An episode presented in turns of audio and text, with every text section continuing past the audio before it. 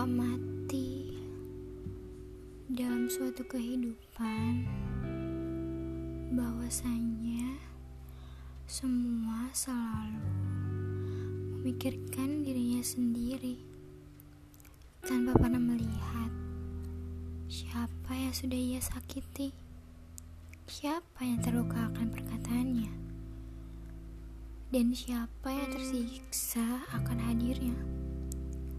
Sudahlah, kamu tidak harus bersedih lagi.